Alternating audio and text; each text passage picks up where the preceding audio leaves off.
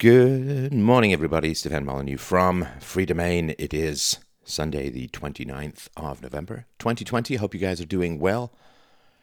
Yes, that's right. It's the last bit of my rough voiced shows, my smoky Tom Waits down in the Delta guttural whiskey breath chewing on glass voice. Why? Because, ah, yesterday I doth finished the uh, audiobook of uh, Almost. Well, it's almost completely finished. Of course, there'll probably be a couple of hiccups here and there that need to be fixed. It's um, it's over 20 hours, I believe, and uh, wow, what a uh, what a journey!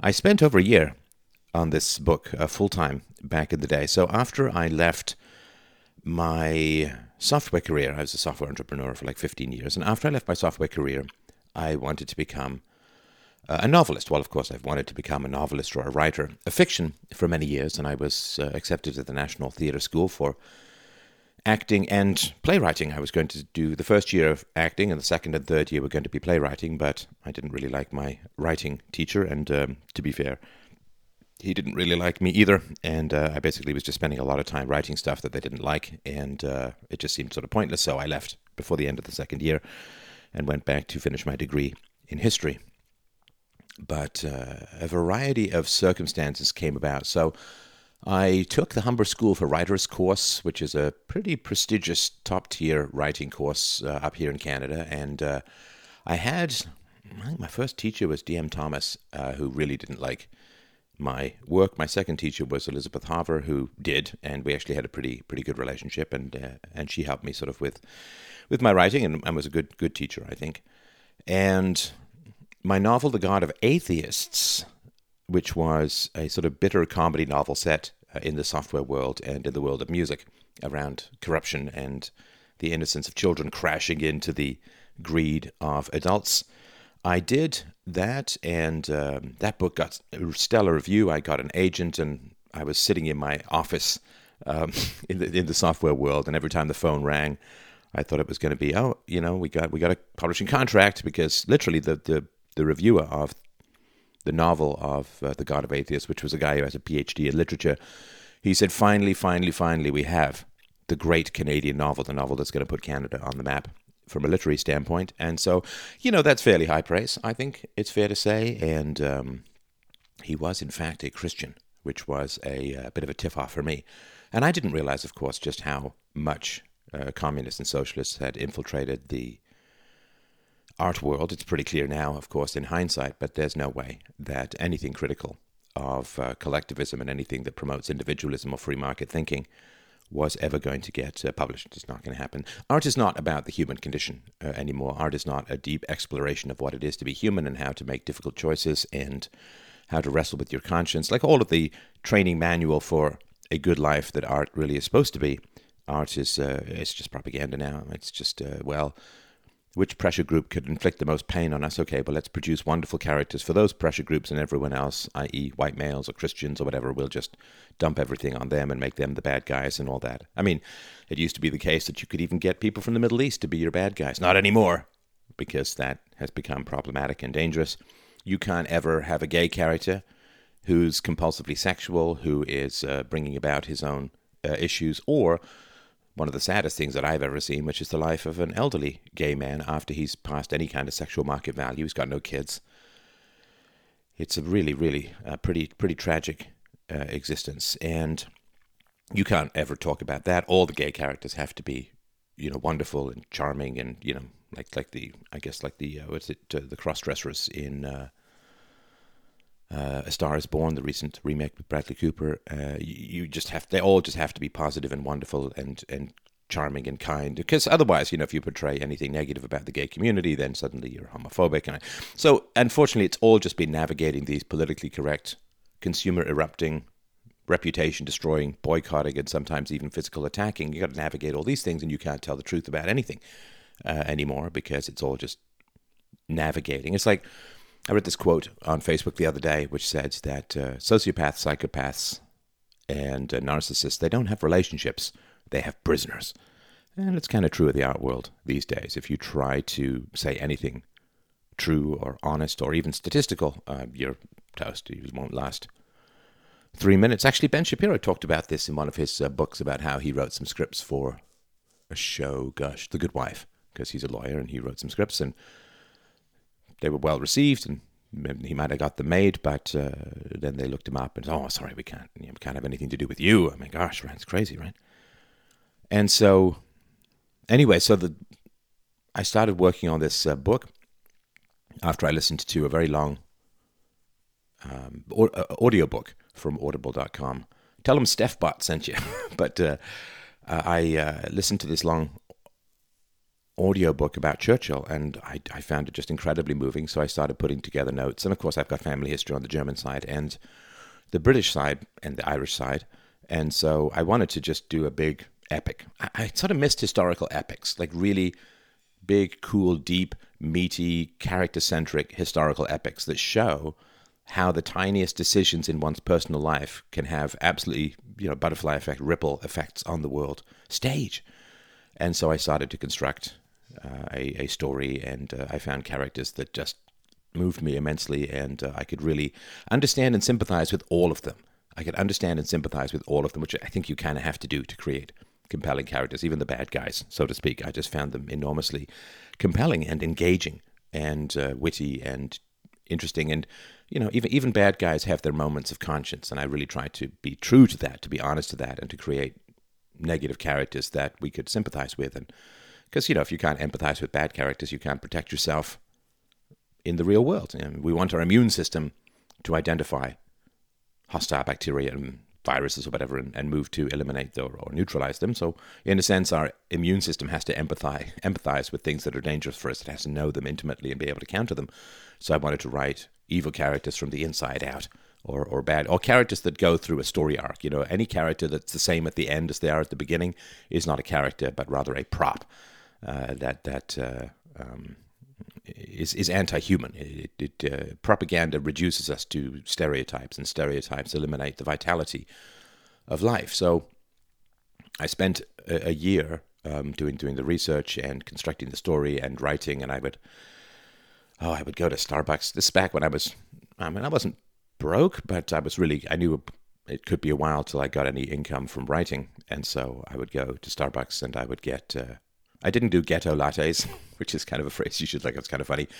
But I would have an Americano, which I could nurse, and also uh, just ask them to fill in some hot water when I got low. And uh, I put my headphones on and I sat in a corner and I just ground out, you know, six, seven, eight thousand words a day. Uh, it was really quite a. Uh, um, it's like a fever dream that went on for like a year. How vivid everything was for me. And then, of course, but but the, the novel is is highly critical of, uh, of, of Marxism and highly critical of collectivism, and I'm sure that's not a shock to anyone, but that's sort of the reality of it. And so, basically, it sat in a drawer. I won't get into the long story of how it was or wasn't published, or the interest it had, and what happened, and so on. But uh, it was uh, it was kind of brutal. I mean, if you think about it, back in the day, back in the in the early '50s, it took I think 16 or 17 publishers passed on Atlas Shrugged Oh no, or was that the Fountainhead? A lot of publishers passed on the Fountainhead, and it, it was a real battle even to get Atlas Shrugged published because they said it was too long and needed to be edited and so on. And Ayn Rand was like, "You can't cut a single word," and she's kind of right in that as a whole. I mean, it really is a uh, a uh, jigsaw puzzle piece, which any piece missing would be an incomplete picture in that novel. So, anyway. So, after I stopped doing politics, I was like, okay, well, I want to bring something beautiful into the world. And it is, to me, it is a beautiful book. It's a rough book, man. I remember writing it. Um, it was during the time that I was uh, first first met the woman who became my wife. And, ah, man, it was rough, man. This was a real quicksand, uh, pulling, pulling me under. And because I mean, the novel is to some degree about the limits of being able to reason with people in a world of increasing danger. So it's very kind of relevant to today. And so I started reading it. And, you know, audiobooks are a real challenge. And this is why I'm sort of I'm glad to be I'm sad to have done, finished it because it was an, it's been two and a half months, close to three months really, of working on this uh, audiobook. It's rough on the voice because so many different characters, and it's one thing to raise your voice yourself in your natural voice, but it's another thing to raise your voice when you're imitating somebody else's accent and tone and rhythm of speech and all of that. It's it's still tough on the voice, right? And when I'm doing an audiobook, because the book is, is very emotional, it's a very, very emotional book. I mean, characters they weep, they laugh, they you know they, they yell, they fearful, and it's a very and it's funny too because if you were doing this on stage, you know, if I was playing any of these characters on the stage or in a movie, I would pour myself full throated, full hearted into the emotion. I mean, you'd really have to, right? But it's different with an audiobook because you're reading a story and you have to dip in and out of the character's emotions because you have the narrator's voice. You know, somebody cries, uh, cries out something agonized, and then you go back to he cried out something agonized, which you can't do in a cried out agonized voice because the narrator is supposed to be a neutral descri- describer, right? So I decide, I sort of made a decision, which is to go halfway into the emotion and let the listener of the audiobook complete the other half. It's, it's something I learned in theater school many years ago where they said it's not important whether you cry, you know, whether you can cry is supposed to be the big test of whether you're a good actor or not, which is not really the case. I mean, if crying on cue was the mark of being a good actor, my mom would have had about 4,000 Oscars under her belt by now. But they said it's not important whether you cry, it's important whether the audience cries. And that's important. That's really important. It's not important. I mean, if you think of doing a, a comedy or a sitcom or whatever, right? It's not important whether you laugh as the character, it's important whether the audience laughs. And sometimes the more you laugh, the less the audience does laugh. It's called breaking, right? When you laugh as part of the, you laugh outside the story about what's happening in the story. And I remember when I did comedy on stage, uh, it was very interesting to kind of play with the audience and find out what they found to be funny and milk that a little bit and pull back on the stuff they didn't find as funny. And it whether I found it funny didn't really matter as much, but the audience has a particular collective consciousness for laughter. And of course, laughter is one of these things like if if you're doing a dramatic scene and the audience is dead silent, you can imagine that they're really into what you're doing. It is great. And you've got them uh, by the emotional short and curly, so to speak. But of course, if you're trying to be funny and the audience doesn't laugh, oh, well, you kind of notice that, right? So, so anyway, I, I finally finished the audiobook and for the last couple of nights, I've been going back and listening to some of the more passionate scenes. Because if you have a very passionate scene, but the emotion is obviously faked, you know, like it's it's badly done, then it, it destroys the scene, right? But but if it's too much, you know, if I'm I'm playing a character who's crying and then I burst into tears, uh, people are then distracted from the story and the character, and they're worrying about the stability or emotionality of the narrator, right? So and so I was I've been back listening to the the audiobook, just checking these scenes, seeing if I was too far in the emotion, not enough in the emotion, and all that. But um, I cleverly wait until I'm going to sleep to do this, and uh, it's been a pretty bad idea because my sleep ends up really broken. And uh, but but nonetheless, I'm very uh, I'm satisfied. I'm satisfied, and it's funny too because you listen back to yourself, right? Everybody, you listen back to yourself. You never sound quite the way that you do in your head, of course, right? It's not particularly important or relevant insight, but going back and listening to acting, so to speak, right? Um, in a different voice, sometimes in a different accent, and all of that. Listening to that and saying, okay, is this the right level of emotion for the audience to meet me halfway? And will they complete the emotion and thus will the character inhabit them for a, a brief time?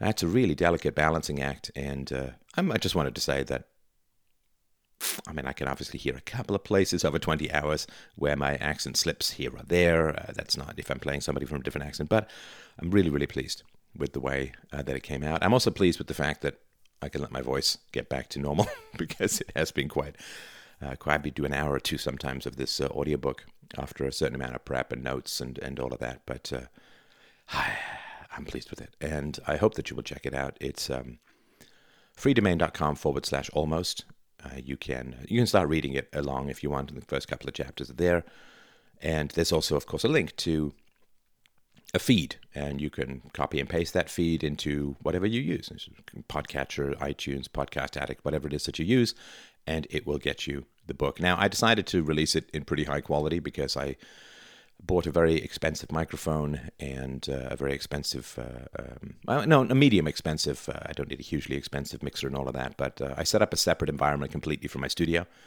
because uh, in the studio everything changes every time you touch anything. Any application you open up just changes everything. So I wanted to have a completely dedicated setup just for the audiobook. So it's really, really high quality, and I decided to throw it out at high quality. I hope that you will forgive me. You can stream it, of course, if you don't want to download it all, but uh, it's, I guess, a fairly bulky, fairly bulky download at this point. But uh, yeah, I hope that you will check it out, and, and please let me know what you think of it uh, at. Um, I guess you can email me at uh, newsletter at freedomain.com. Newsletter at freedomain.com. Now, that having been said, we have a caller who's in here who whose partner, uh, wife slash ex wife slash, hard to say uh, at the moment, uh, she talked about uh, some of her issues in the marriage. Uh, she talked to the, the, the show is called My Husband Wants to Pay for My Lover's Son, I think it is. It's son, yeah. And I was curious about his thinking, and I'm always happy to hear somebody's perspective. Uh, I kind of bungee into these things hearing one side of the story, and there's another side of the story that is usually very interesting and enlightening to get a hold of. And so I said to her, if he wants to call in, please have him call in. And I'm very, very pleased to have him here with us to enlighten me and, and you and all of us, I suppose, about his sort of thought process through this whole thing and, you know, possibly to call me a complete jerk for characterizing his relationship in this way. Perfectly fair. If he's right, I'm, I'm happy to hear about that too. So, um, uh, James, if you could unmute him, I'm, I'm ready to chat, and uh, let's let's get this going. Um, are, are, you with us, uh, my friend? Uh, yeah, I'm here. Can you hear me? I sure can. I sure can. I sure can. Thank you uh, for uh, for joining us. do you do you want me to do you want to give me a name that I can refer to you as? Because otherwise, it just feels like I'm just talking to neutral guy. you could. Um, it's an easy. How about Bob? That'll work. Bob. All right, that's easy to remember because I can also say it backwards and still get it fairly correct. Also, it's not tough on the pronunciation.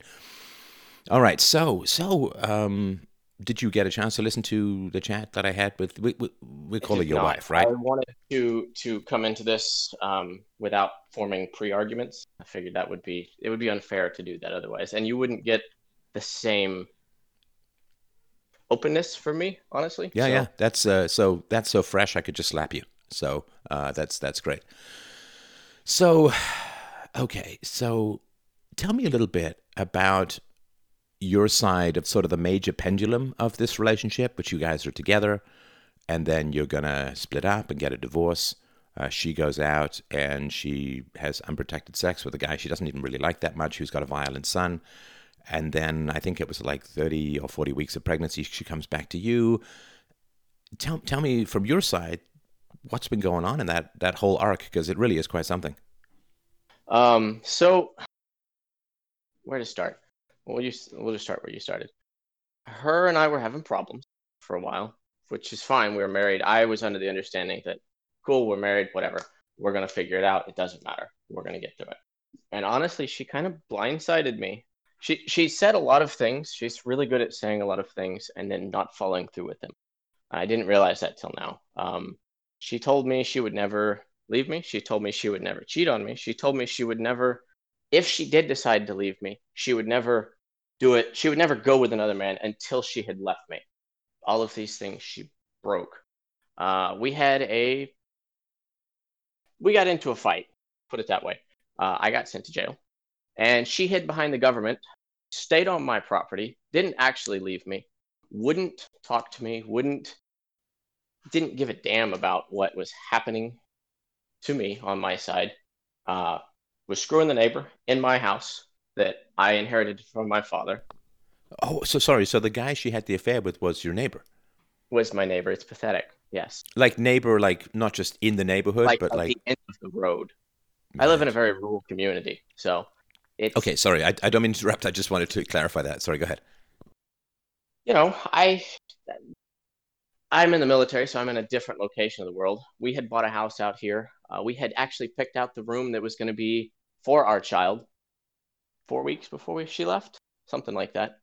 Um, so I, you know, I went through some pretty dark times. I cried my eyes out staring at that room. Uh, I found out she was pregnant. Um, luckily, I had very good friends here that, uh, well, they allowed me to drink, and I shouldn't have, but it is what it is. Um, and they kind of protected me through that. Uh, and then she called. And oh, so sorry. Frankly, she you found out that she was pregnant before she called you, right? Correct. Yes, sir. Okay. Sorry. Um, no. Um, and you know, I still love her. I'll always love her, but I can't stand what she's done. Just the way it is. I can't. I can't do this. I can't stay here with her but I can set her up on her feet and and let her go in a meaningful, good manner. Um, I figure there's enough darkness in the world. Why add to it? Um, even if it's been done to me, that's not a. What is the old saying? Uh, an eye for an eye leaves the world blind. Why do that? So. Well, I mean, if you're a military man, you're not a turn the other cheek kind of guy in your job, right? I. It's a balance, honestly. Um, so. Well, of course, and the military is to a large degree instituted to protect women and children, right? They're, they're, those who generally can't defend themselves, at least historically, right? So yeah, the fact that you are a female protector is part of the whole gig and, and part of the whole marriage, and I assume it's part of your character from pretty early on. Yes, sir. Ah, it's always cool when a military man refers to me as sir. It makes me feel so young, so young and so not civilian. all right, all right. Um, so, uh, can you tell me a little bit about the, you know, the deep backstory, uh, how you guys met, and, and your early courting, and, and what your marriage was like uh, before it began to go sour? Yes, sir. Um, I should have known better to begin with, honestly. Um, I was going to school, and so was she. Um, we hung out for a bit. We ended up having sex the first weekend we hung out. I stayed there the whole time. Um, and then through the night, you know, she had panic attacks. I woke up and protected her. I like being a protector. Um, and I walked her through that, got her to the point where she didn't have panic attacks and any of that stuff anymore. Um, and you know, we traveled a lot.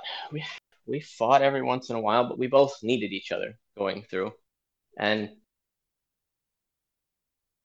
it's terrible, but it is, it is what it is. Um, and we had a lot of fun too along the way. Uh, I think for me, what happened is we went and we lived at her mother's for six or eight months because um, I was going back to school for engineering. Um, and when she's with her mother, she was a completely different person. Um, and she, her reality and mine tend to not line up. A good example of this is we had this conversation a few weeks ago with uh, me and her she thought when we were down at her mother's, we went and did a couple of things, you know, just to maintain our relationship. And I had to. I'm sorry, I, I, I that's uh, I, am following you so far. Just to help, we went down to do a couple of things to maintain our relationship. I, I don't know what's inside that black box. If you could just pop the lid for me, please. Oh, of course. Um, the instance then in specific was we were going to go get some tacos at a hole in the wall restaurant that's supposed to be really good. Um, because just to take time to be with each other and talk and, and, and enjoy an experience together. Um, the experience idea came up from her, but she never followed through with actually going to it. But in her mind, we had actually done it. Um, it, it that is a. I'm not very good with instant. I'm sorry. Um, no, listen, you're doing that, it's perfect. Uh, sit rep is a okay, soldier. so far, this is I really appreciate this very great detail. So please go ahead. So that that is something that happened fairly constantly. Um, it's just you know, and then we we got out of that, and I said, fine, cool. You know, her mother's not her mother changes who she is. We can come back from that. And then my dad passed away right after that, and I'm fairly certain you've probably heard that part of it. I didn't want to deal with courts because, well, I don't like government as I'm a military guy, but that don't like government. They're a pain in the butt, and they always tend to take whatever they can and they destroy you. Um, you know that you're defending the government in the case of the military, right? yes, sir. Yes, it's it's a it's a terrible conundrum. So yes, it's dumb. I do my best for voting, but um, yeah, I didn't want to deal with courts, and she's like, "Oh no, you you'll regret it. You know, we we need this farm. I really like it. All right, cool." And it just it just spiraled from there. Uh, she, I I begged for her attention for months, and I ended up having a friend that was a girl, and we ended up talking, and she became an emotional crutch, which is was stupid on my part, and I recognize that now, but I did lean but, on that. Sorry, how and... far? Sorry to interrupt, but uh, uh sorry if you're going to get to this, but I just want to make sure. So, emotional crutch. So, the emotional affair uh, is generally, if I you know, tell me if I go astray, of course, but the emotional affair is when you start uh, unpacking or unburdening your heart, mind, and soul to somebody not in the marriage, particularly as a result of not being able to talk within the marriage, and you start to the pair bonding tentacles start to creep towards someone else. It doesn't necessarily involve kissing or sex or anything like that. Was there sort of sexual contact or kissing with this other woman, or was it really no. straight up emotional affair? Purely emotional. Um, okay.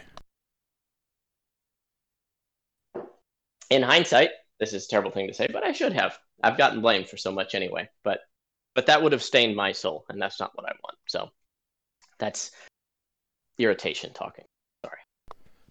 So do you? I mean, there was a potential for a sexual relationship, but you said, and you know, you've had got your vows and all of that, and you know, right. the vows basically say, "I'm not going to have sex with other people," um, but it doesn't. It doesn't say or mean I can't have significant emotional contact with people out. Then, then the marriage becomes a cult, right? you can't talk to anyone outside the marriage uh, in any emotional way.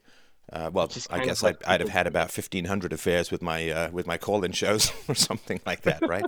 so yeah. uh, you know that the emotional affair thing. Um, I, I, mean, is that how you would characterize it? Do you think it was a sort of wife substitute relationship, or was it like a port in any storm? I need some someone to talk to, and I can't talk to my wife at the moment. It started out as a port in any storm, and then it be- started to become more creep towards an interest in sexual. But I both of us actually in that intimate relationship did not instigate the sexual because we thought it was wrong. Right, right, okay, and and that just just for those of you who aren't married or who sort of don't follow this kind of stuff this way, and this is my strong opinion. I'm not going to say it's some fact like physics, but uh, to me, it is all recoverable until the sex happens, right? Because it's marriage really, the, the, sexual exclusivity is around what's best for the children. Marriage is, as you know, designed for children. It's, you know, good for adults for sure, and I think it's a great institution, but fundamentally it's designed for the fact that our children take forever to raise. My God. I mean, I've been a dad now for close on 12 years. It's like, it's great. I love it. Uh, but uh, it, I really do get a sense of like, dear Lord, it's like faster sometimes to watch a mountain erode than to watch a child grow. Because. Uh, it just and there's new stuff all the time, and it's cool, and I love it. But man, until you get into it, uh, we we take a hell of a long time to grow up uh, as a species, and the the pair bonding really is designed around securing male commitment. This is sort of why what's going on with you guys is is fascinating to me, and and you know caring about you as a, just a fellow human being. But the whole point of marriage is to ensure that the male the father stays and commits to his children with a reasonably certain knowledge that they are, in fact, his children. I mean, there's lots of studies that, that show that uh, women will uh, not entirely rarely uh, pass off a lover's child as the husband's child. You know, it's the old saying, um, uh, mama's baby, daddy's maybe. And so the, sort of the commitment to uh, sexual exclusivity is designed. I mean, the mom's going to commit to her baby because it came out of her, and she has no doubt as to her maternity, right? There's no such thing as a maternity test, right? I mean, it's a paternity test for sure because you're never quite sure, uh, and you know, for better or for worse, I guess mostly for worse. There's no such thing as chastity belts anymore, and so the whole point of marriage is to keep the sexual exclusivity so that the father um, will provide for the children that he knows are his. And so, emotional affairs that don't lead to sexual activity, it's not great for the marriage. But until the sexual exclusivity is broken, my particular perspective, and again, I'm not saying this is a fact, and you, I'd really like to hear yours as well, it's repairable until the sexual exclusivity is broken, until you actually have sex with somebody outside the marriage, then it's an indication of a problem, but not a cause for divorce. And uh, it's all repairable because the foundation of marriage is the sexual exclusivity that secures the male commitment. So, as far as I don't see how what you did would necessarily lead to the breakup of the marriage. Me either. And I fully agree with you. She actually had, uh, uh, when I was in tech school, um, she had a guy that actually came over to my house. I fed him. He, I thought he was a good friend. and she was having an emotional affair with him. She flirted with him, did nothing physical, but again, started that. And she told me, I said, all right, cool. We can fix it. I get it. What am I doing wrong? What can we do to fix it? What's got to change? No big deal. And well, medium big deal, but you know, I appreciate your right. your uh, problem solving attitude. But an emotional affair is you know medium to large big deal, but again, not something that I think would crack the foundation. Right. You know, we were married. I figured that was that was it. I don't like dating; it's a pain. Um, so, And I liked her very much. I still like her, but I I figured we could come around from that. It's but she told me she was giving me a chance, but she kept fighting. She kept fighting me rather than fighting for us. Um, so. And do you think that's because? Uh, sorry, that's that's a huge question, and I don't mean it's not. Hey, why? that's that's the biggest question that there is. So, what are your thoughts about? Because it seems like I want to back up a little bit. It seems that the really important part is the, the, the law case. And again, I don't want you to get into the details of it because I understand that some of that stuff is private and all that, but yeah. and legally private, right? So, but um, how do you think that the the the law case uh, affected the marriage? I mean, I have some thoughts about that, but you know, it's your marriage, not mine, right? So, I wanted to get get your thoughts first. Fair. Um, it allowed her to okay so we all know about how women are protected and how it's oh poor little thing. And you know you have no responsibility in this and he's a big mean man. And they it it was a big echo chamber with her family. And this is another thing i should have known. Her family has never really liked me that much. Um it's her family doesn't like me because i'm so brash and what did they call me they call me a whatever the masculine thing is. I'm losing my words. I'm sorry. A patriarch. Um, that. That's exactly what it is. So her mother was a single mother with two separate fathers, and it's oh. just, yeah, it, it. Oh. Her and I don't get along, and I and just. Well, at least that pattern got broken. Oh. See the logic. And he said sarcastically, "Oh man, that's brutal." Okay, and, and so is the thing too. It's really important if you don't get along with your. This is sorry, not to you. You you get this more than most, but uh, if you don't get along with your in-laws uh, in, in a fundamental way, it's either because they're good people and you're a bad person. You're both bad people, but have with different interests, or you're a good person and they're bad people. So uh, don't ever, ever, ever, ever, ever overlook or brush under the rug or skate past any significant problems with your in laws, it is a very, very big deal because guess what? You're new to the party, man. You're new to the party. She's had a relationship with her parents. It's gone on for 20 or 30 or 40 years or more before you even show up to the party. And if you think you can just skate past their negative view of you, well, you're going to find out in a pretty bitter way that that's almost never the case.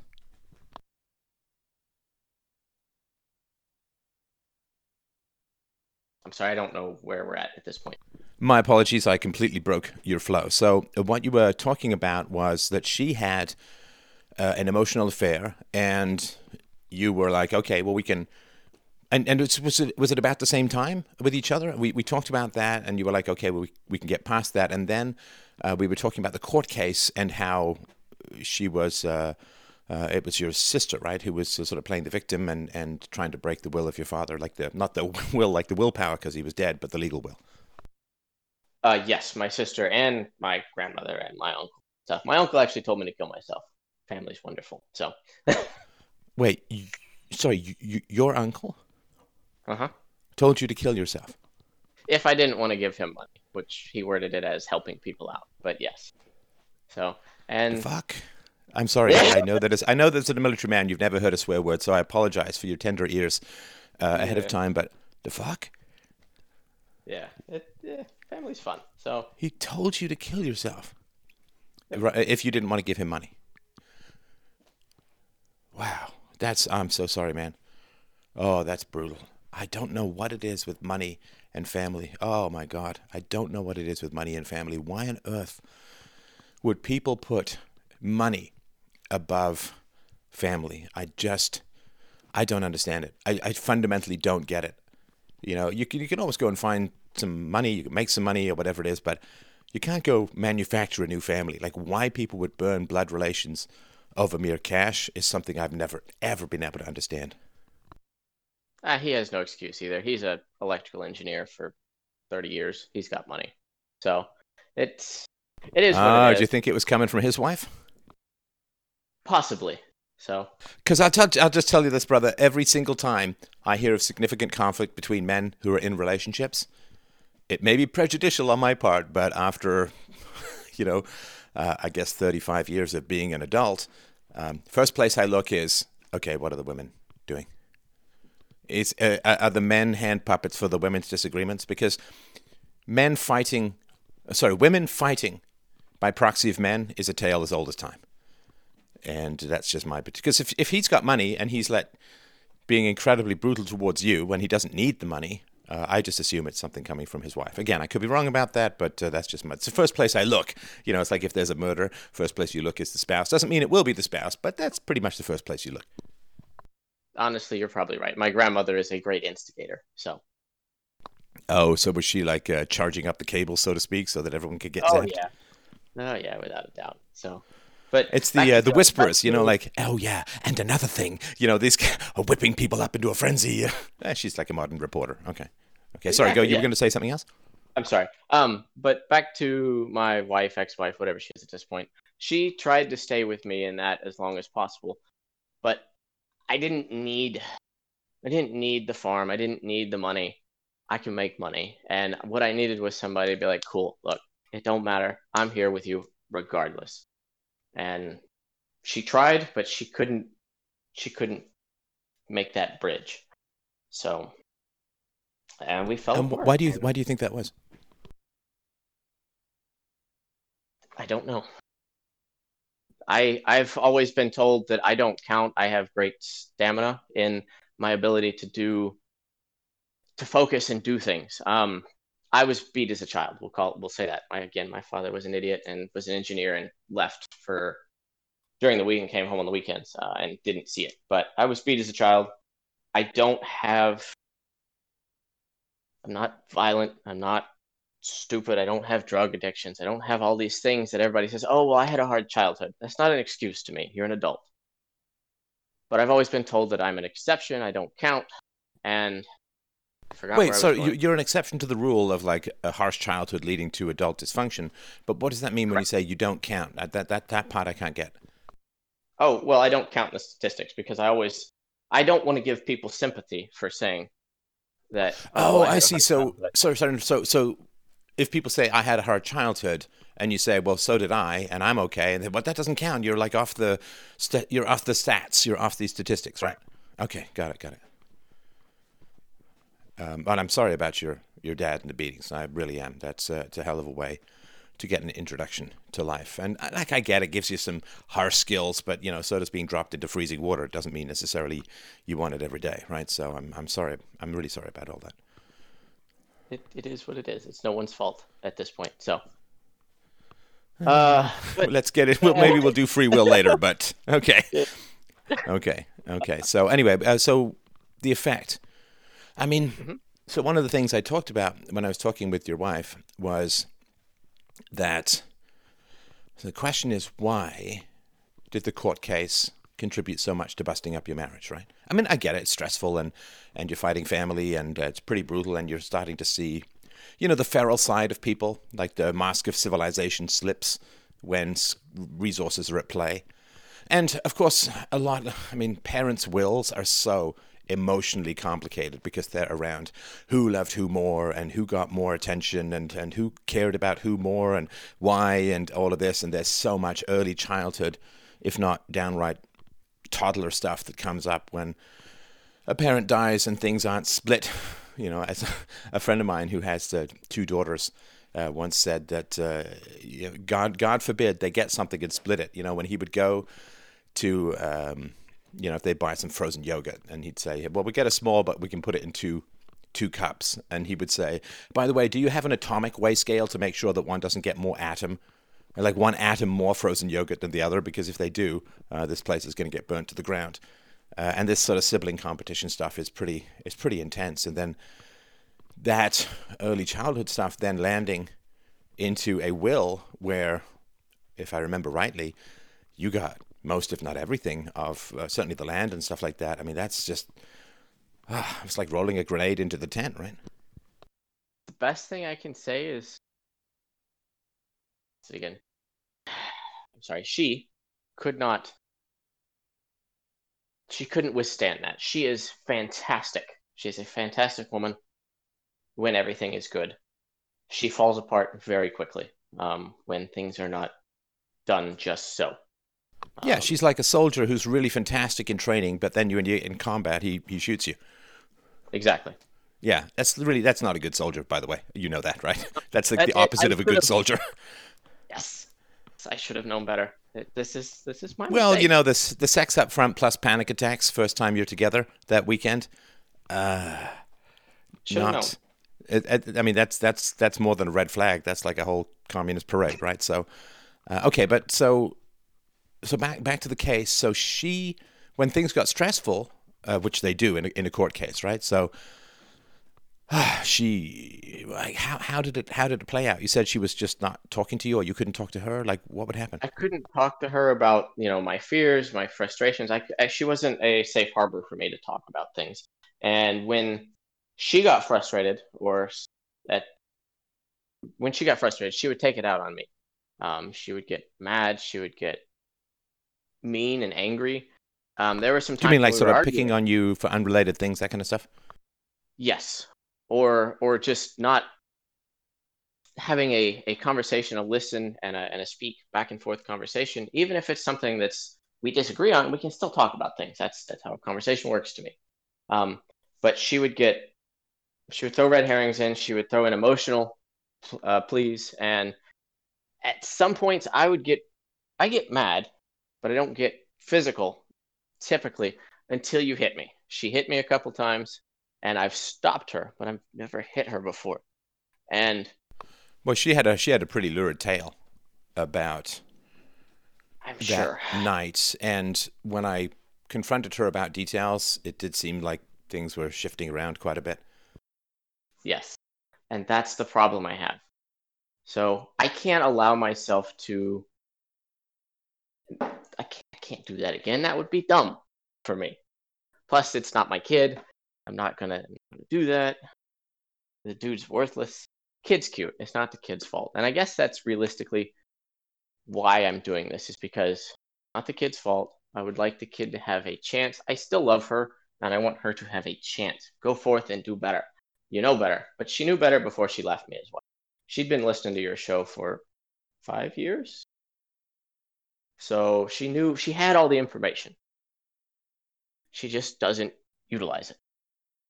Right. Right. No, it's kind of, I mean, I always feel embarrassed, like, hey, sorry, man. But, you know, I mean, you, you see these people, I'm not any kind of therapist or psychiatrist, but of course you see people coming on Dr. Phil. Oh, Dr. Phil, I've watched you every day for 10 years. And then you look at their lives and it's like, what? Have you paid could attention? that possibly be? How could that? It's like, well, I guess you can watch a whole bunch of diet shows without ever losing any weight, right? And change what you actually do, right? Exactly. So, yeah, I mean, so one of the theories that I was cooking around with your wife was that, you know, it's kind of tough for women to see men get humiliated, right? Because, you know, they're looking for the alpha protector and so on. And when you throw yourself into an environment where you're being dominated and treated, you know, by all accounts, somewhat unjustly by women, right? By grandmother, by sister, by female judge, and so on. If a woman doesn't have any particular degree of, of self knowledge or commitment to honesty, then you just lose status in her eyes. And it's just an unfortunate, although you could say unfortunate, it's just, it is what it is, is to use your phrase, right? It's the female nature. Is that if a man significantly loses status, then a woman will often start casting her eyes elsewhere, right? Which is why one of the the character attacks that occur on people like me and others are a way of trying to drive a wedge into the marital or uh, the uh, romantic relationship, right? By sort of lowering status. In the eyes of others, uh, it's an attempt to, I mean, it's really an attempt to destroy genetic transmission and destroy pair bonding and so on. So it's possible, I suppose, that one of the things that was going on was that uh, watching you get kind of ground into powder by this female centric system you were involved in might have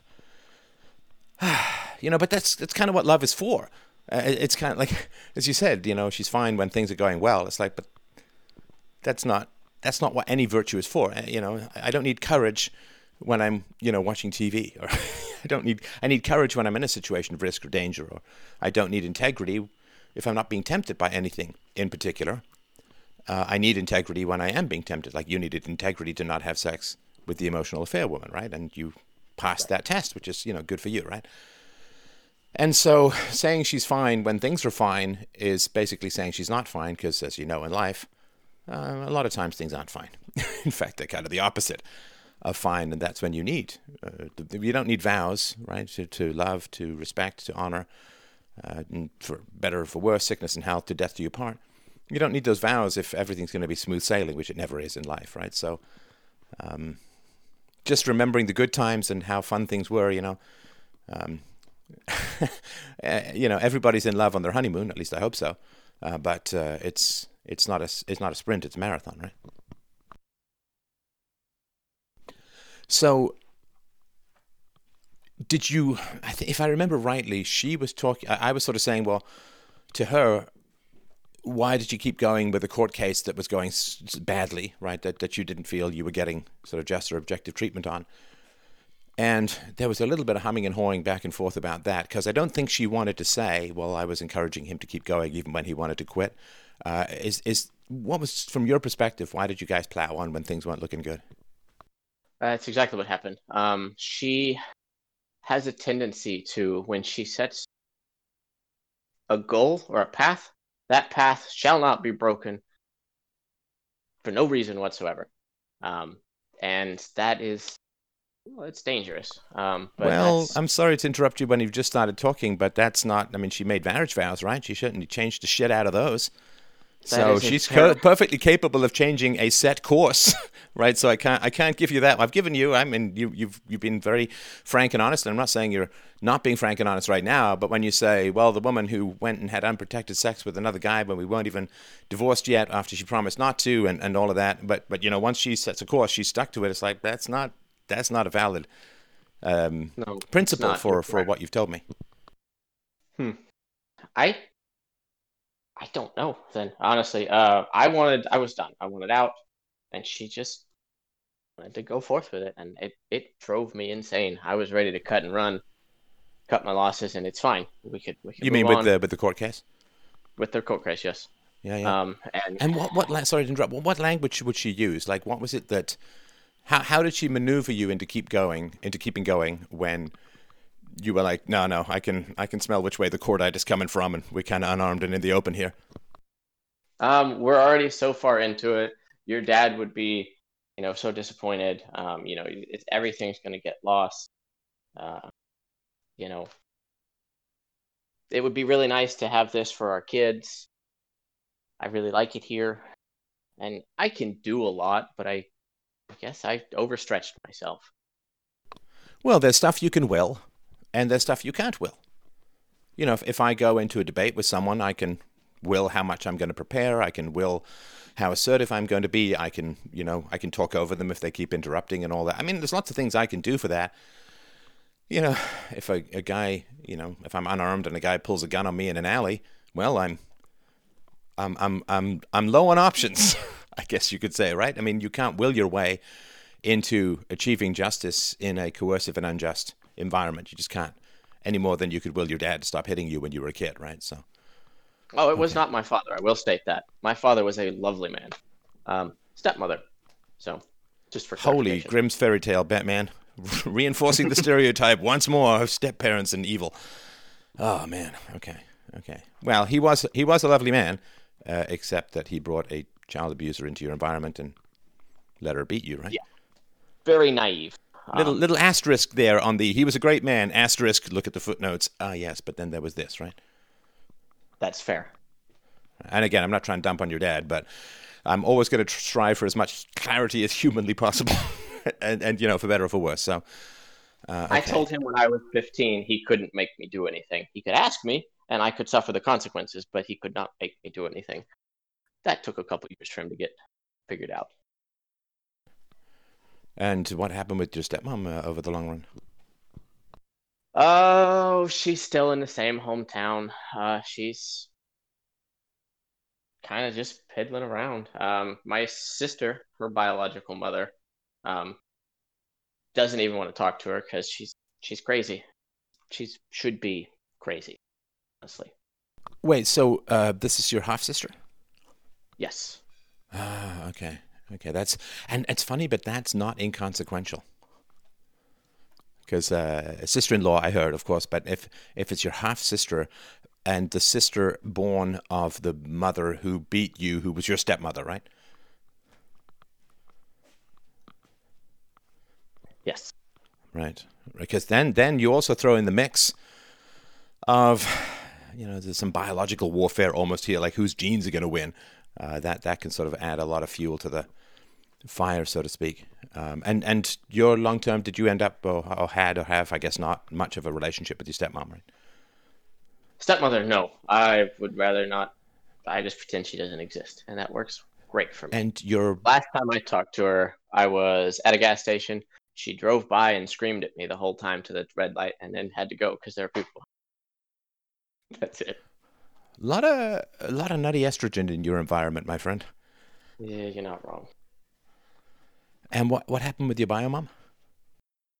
Biological mother, uh, her father was a drug lord. Um, she went and had two twins and a, a daughter. They took the daughter out because the her boyfriend at the time wanted to go home and do drugs. The girl died, um, and now she is on welfare. Yeah. Wait, her her her daughter died. Mm-hmm. Uh, I gotta tell you, man, your lovely father may have just taken another slight dip in my estimation. He was a child. He was not an adult. He. Oh wait, so you have responsibility, but your dad doesn't. Correct. Yes. Uh, dude. Oh my god, dude. You, I mean, if you're going to hand out these get out of jail free cards to people, of course you're going to end up in this kind of environment because they're going to flock to you knowing that you're going to give them a free pass. Probably right. I mean, if you've got these high standards for yourself, but you lower the shit out of your standards for everyone else, you're like a gold mine of resources and forgiveness, right? That is correct. Yes. So that's you know, and that's the price for sentimentality, and we all have it. We all, we all, we all have it. But sentimentality being taking only the, uh, like trying to measure the height of an entire kingdom by a couple of peak mountains, right? You're just not going to get an accurate measure. You can't go with the valleys either, but you got to get the average, right? And and sentimentality has been when we only measure things by the couple of bright spots. You know, we look at the, uh, we we focus. Uh, our telescope only on the full moon, zoomed right in, we go, wow, the sky is bright. It's like, nope, it's really not. You're just looking at the one bright spot. And so, with your dad, I understand the sentimentality. I really do. I have good memories of my mom, but we do have to kind of zoom out and judge the whole thing, right? And if you chose a woman, your biological mother, who has this kind of incredible history, and then he chose another woman, your stepmother, who beat his children and still screams at you when she drives past at a gas station. Yeah, yeah he's uh, he is responsible for those decisions, man. He is, he is, he is. Because if you've got in your heart love and attachment for people who treated you enormously badly, you understand how that's playing out in your life now, right? I do. The problem then becomes how do I find people that live up to my standards? Because I have yet to meet people that come to that standard. I've got some people that are closer in the where I work now, but they still have some fallacies that I don't like. Are you ready to start disliking me yet? Because I'm about to help. I'm about to help uh, you yeah. really start I'm, disliking I'm me. Okay, so the if you want to know why you can't find people who live up to your standards, it's because you don't. And I say this with sympathy and I say this with respect you do not live up to your own standards. Because if your standards are people have responsibility in their life no matter how bad their childhood is, but you hand out free passes to everyone around you out of sentimentality, then you're not living up to your standards. Because you're saying human beings have free will in the present and they can't use their past as an excuse for shitty behavior in the here and now. That's, and you're, you, you're human beings like they are. But then what you do is you say, this is the nature of humanity, is, is moral responsibility, regardless of origins. And we have the right to say that now because the relationship between child abuse and adult dysfunction, I get it. You know, in the 14th century, they'd say, oh, she's demonically possessed. And there are certainly some times where that seems to be the case even now. But now the, we don't say with somebody who's got epilepsy, well, it's demonic possession. We need a priest in here. We say, no, this has got epilepsy. We need to get a doctor in here and they need to get on some meds or whatever, right? We have the knowledge now, and we have had for over well over a hundred years, well over a hundred years, we have now very deeply understood, and the data is all there, the statistics are all there. We have very deeply understood that child abuse, if unconfronted, if untreated, if un, not understood, will almost inevitably result in significant adult dysfunction. That is, you know, we, we've had antibiotics less time than we've had the knowledge of child abuse and adult dysfunction. And if a doctor refused to prescribe antibiotics, he wouldn't say, I think nobody would say, Well, I didn't know. Right? And your wife, having listened to this show for five years, and this is a topic that we have talked about quite a bit on this show, I have, and listeners and I have. I've got a whole series called The Bomb in the Brain, detailing all of the scientific evidence about what happens to people's lives if they were abused as children, and particularly if they don't deal with it.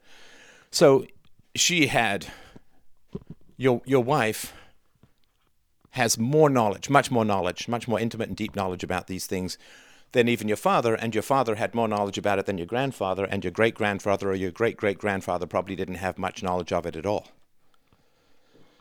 And so this fact, this basic reality. Everybody knows if you had a bad childhood, you need to deal with it. Everybody knows that. Everybody knows. There's nobody who doesn't. And if you've got two categories of human beings, you, the Superman, the man of steel, whose only kryptonite appears to be women, uh, but if you are the man of steel, but you categorize yourself as just another human being, then you've got a contradiction, right? If you're Superman, then you're not a human being, because the only reason you are Superman is because you're not a human being. But if you say human beings are responsible for their adult decisions, but then you try and sell me the story that your dad was just a lovely man, then you've got a massive contradiction. And the contradiction can't be resolved. Because then you have to say, well, I'm a different species. Well, you're not. You're a human being like your dad, your mom, your stepmom, all human beings, right? So you can't wriggle out of that universal statement about people having responsibility. Now, it's not, see, here's the thing it's not that human beings have responsibility despite their bad childhoods.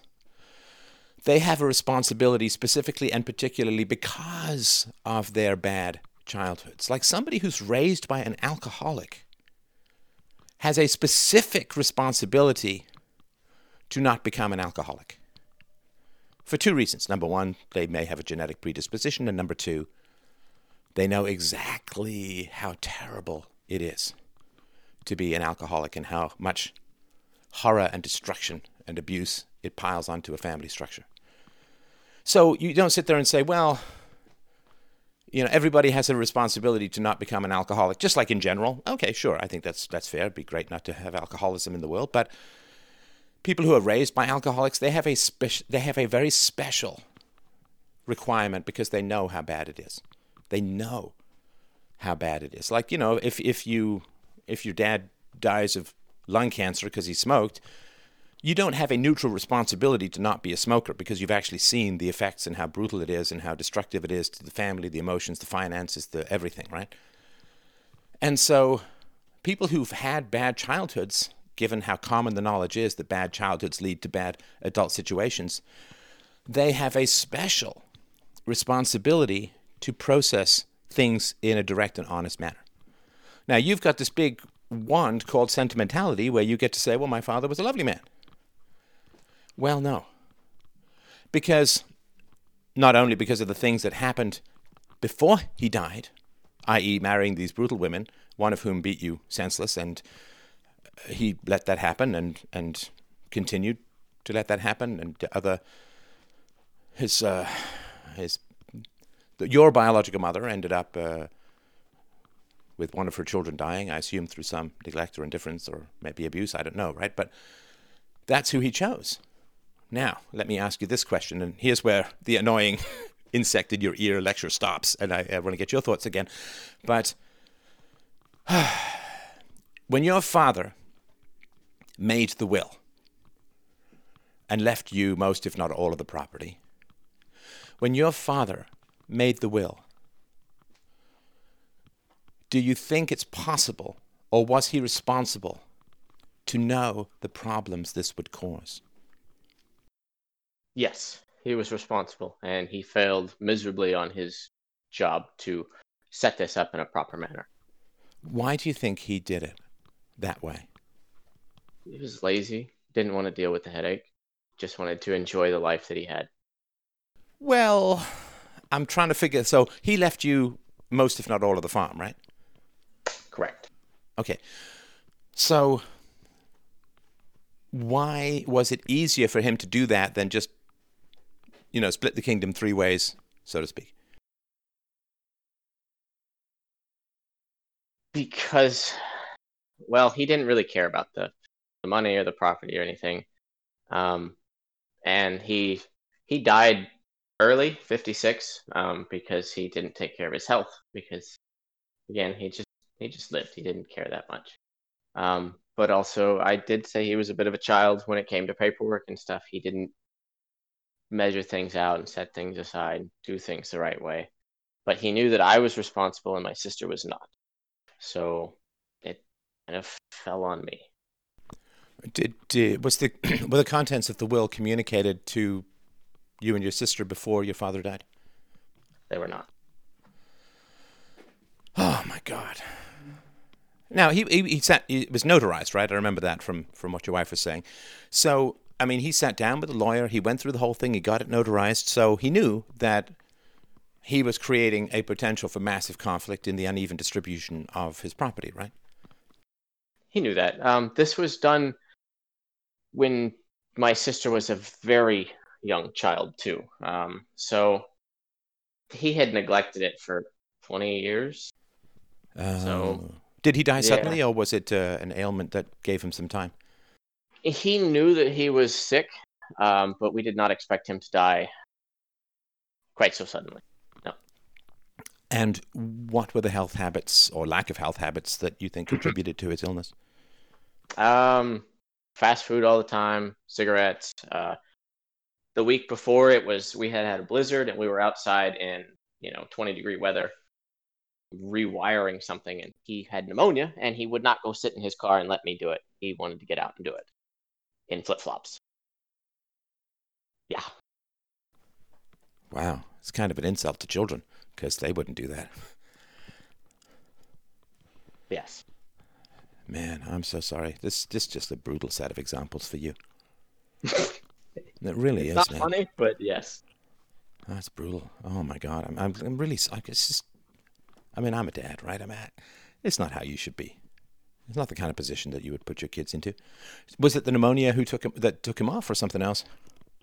He had already had um, pre-hypertension in his lungs, which is high blood pressure in his lungs from smoking, and then he had pneumonia on top of that. And yes, it, he couldn't breathe, and then he had heart failure.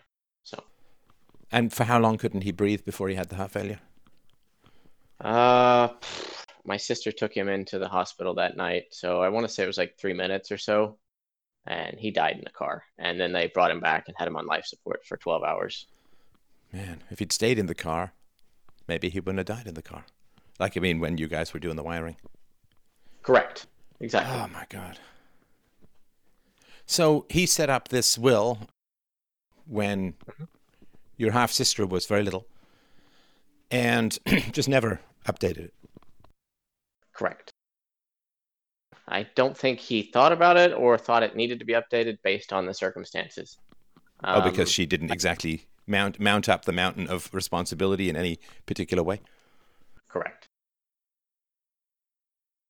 Now, when you, I mean, did, did you know the contents of the will before it was read? I had a gist of the idea. My dad made sure to tell me, "Look, this is this stuff is here.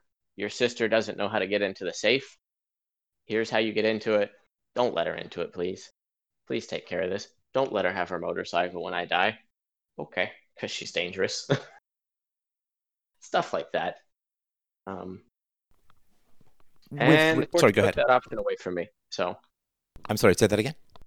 the courts took that option away from me to be able to help her out on that, which honestly is probably better. I, it's not good for me to enable people, which is what I end up doing, I suppose. You suppose? Well, don't worry. That's on the list of things to chat about. we'll get to that. Um, Okay. So, okay, so this this makes sense to me now because your wife was talking about how the judge couldn't find the people who'd notarized it, and I was like, because I assumed that your father had, you know, I mean, it seems like if you're unwell and you live a very unhealthy lifestyle, it seems pretty reasonable to have a chat about the will or have a review of the will and get it renotarized. So that's why she couldn't. That's why the judge couldn't find the people who notarized because it was like 20 plus years ago, right? Correct. Oh my god. Oh, I'm so sorry.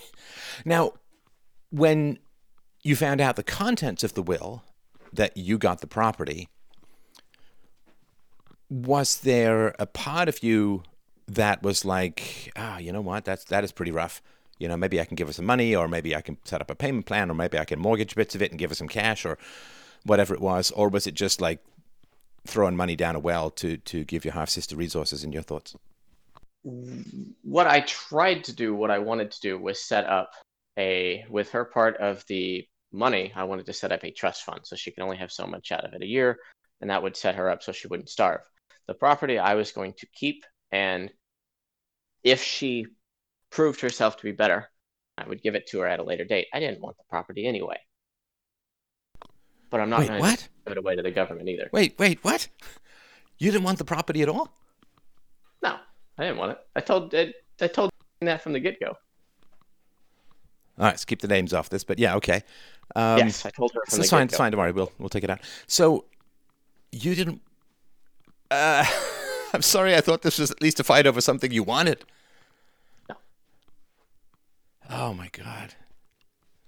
Why? Why didn't you want the property? Help me understand. This is kind of mind blowing to me. So so step me through this. Like, wh- why? It's a memory of where I got beat uh, constantly. Um, it's I'm not I'm not really a farmer. I would have rather have had something of my own and set up on my own because I have the means and the will to do that. Um, and it's just it wasn't worth the headache for me.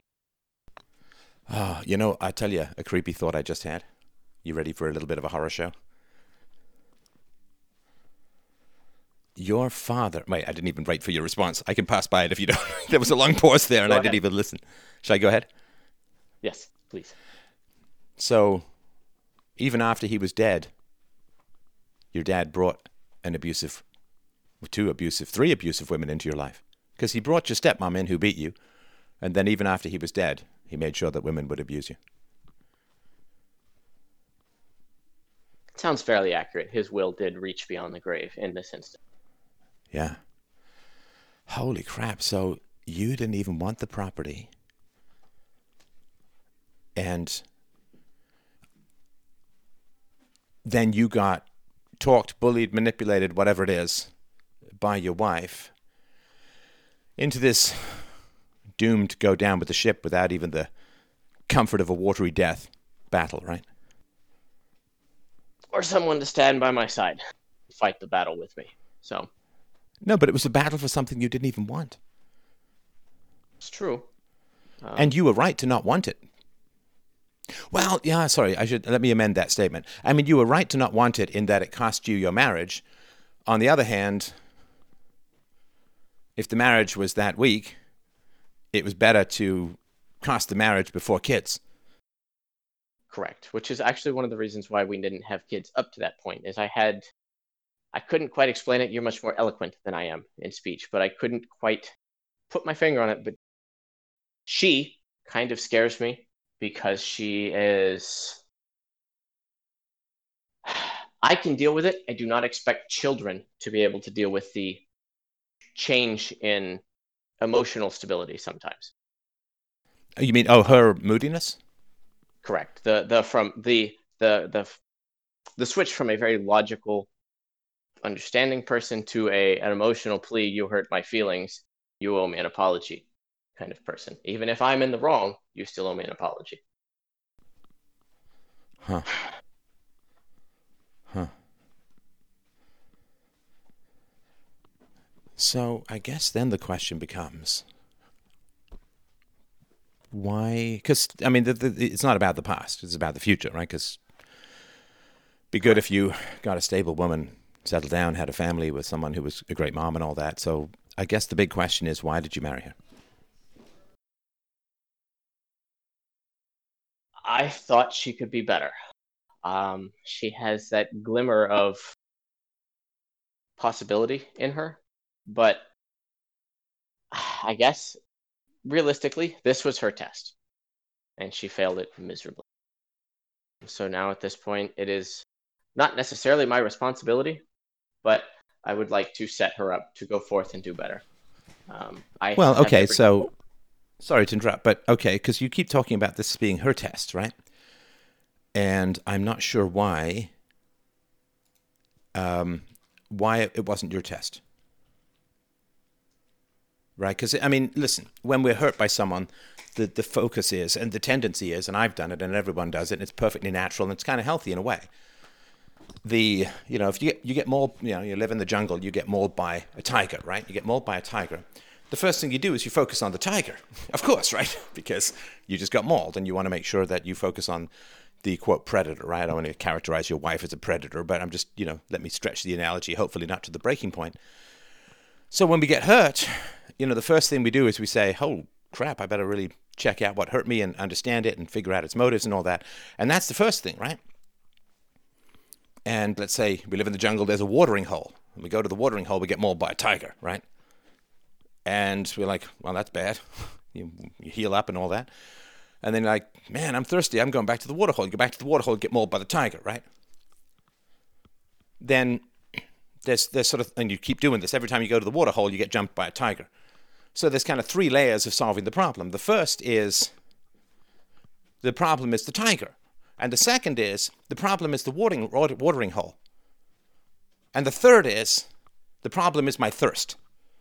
Right? So the first, it's what attacks you. The second it's the environment. And the third, it's your desire. Now, thirst, of course, being a dual use word, both for water and for female attention, sexuality, and all that kind of stuff, right?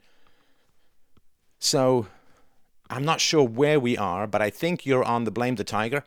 And then what? So some men blame the tiger, like, oh, uh, problem with my ex-wife or my wife or whatever. And then the second they do, uh, second thing they do is they say, well, I'm going to blame the watering hole, which is getting mad at marriage, right?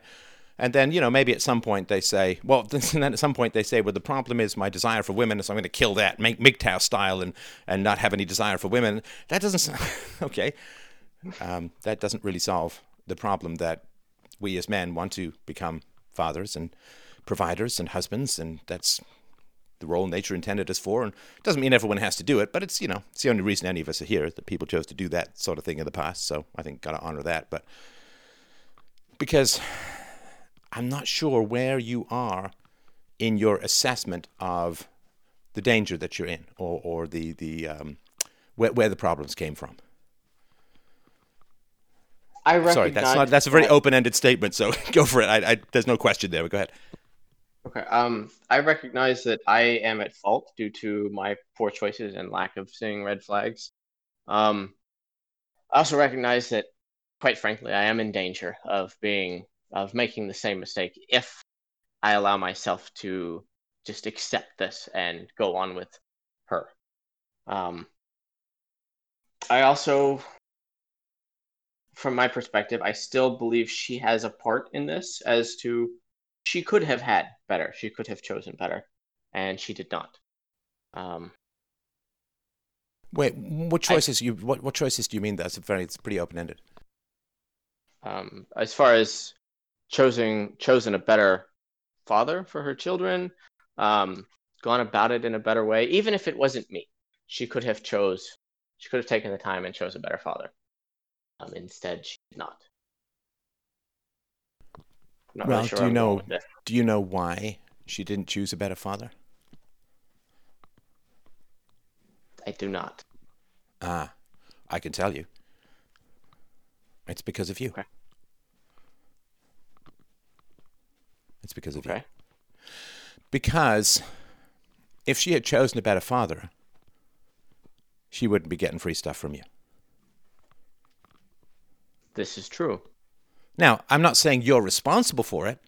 She's an adult. I, you know, I, I'm not going to give anybody the get out of jail free card unless they're the kind of person who would never call into the show, like unless they have some brain damage or they're in some institution or they're genuinely insane or like, okay, fine, yeah, you get your get out of jail free card, but then you also don't get to get out of the asylum card or whatever, right? So everybody who's out there who's making money, who's making choices, who's living independently, like they, nobody gets the get out of jail free card.